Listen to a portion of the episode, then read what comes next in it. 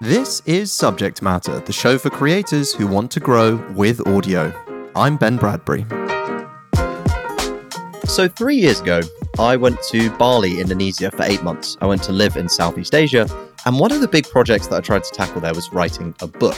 And it was a complete failure. It was one of those projects that I look back on and I think I learned a lot from that. I didn't accomplish much materially, but it gave me some really, really powerful lessons.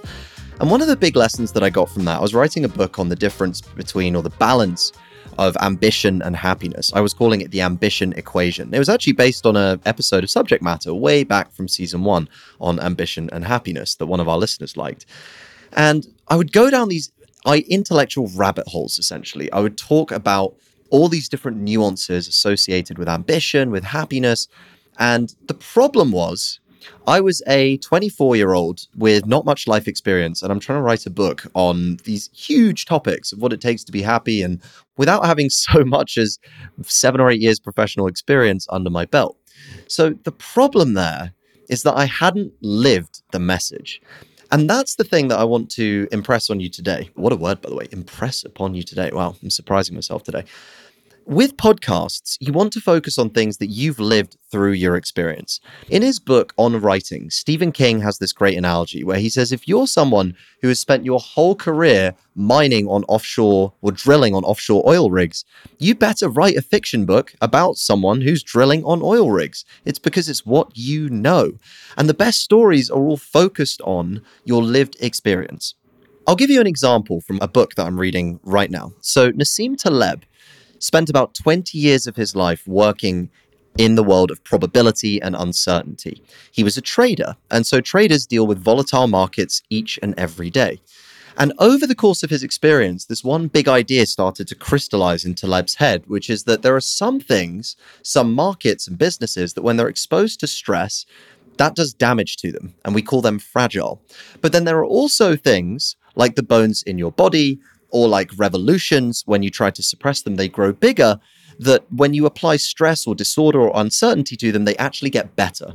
And he called those ideas anti fragile. And so, what he says with Anti Fragile is that this is a kind of autobiographical essay. He's not writing about this from the perspective of an armchair critic. He has lived this experience. And he says in the book that one's personal experience gives the stamp of authenticity and sincerity of opinion. Essentially, it qualifies you to make the point. And so, when you think about selecting topics for your podcast, when you think about selecting guests on your show, focus it on things that you've talked about before. I've made this mistake with my book writing. I've also made this mistake with subject matter before, trying to talk about company culture previously and interviewing leaders. And while that's something I'm really curious about, I'm just getting started on my own journey of building culture and leading teams. I'm far better qualified, however, to talk about audio, which is the niche that I'm obsessed about and I spend every single week thinking about and learning about, which is why the show is focused on this. I'm drawing from personal experience. Nassim Taleb says in Anti-Fragile, I write about probability with my entire soul.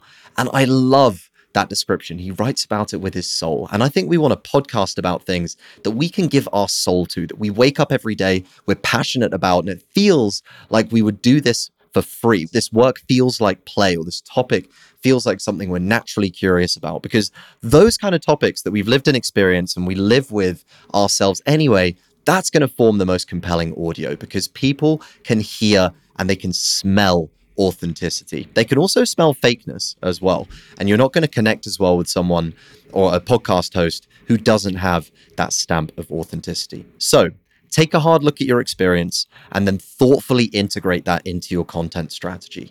And just as a tip to get you started, you can think about this in a couple of ways. If you're going to share practical experience, think of yourself as a teacher educating your audience.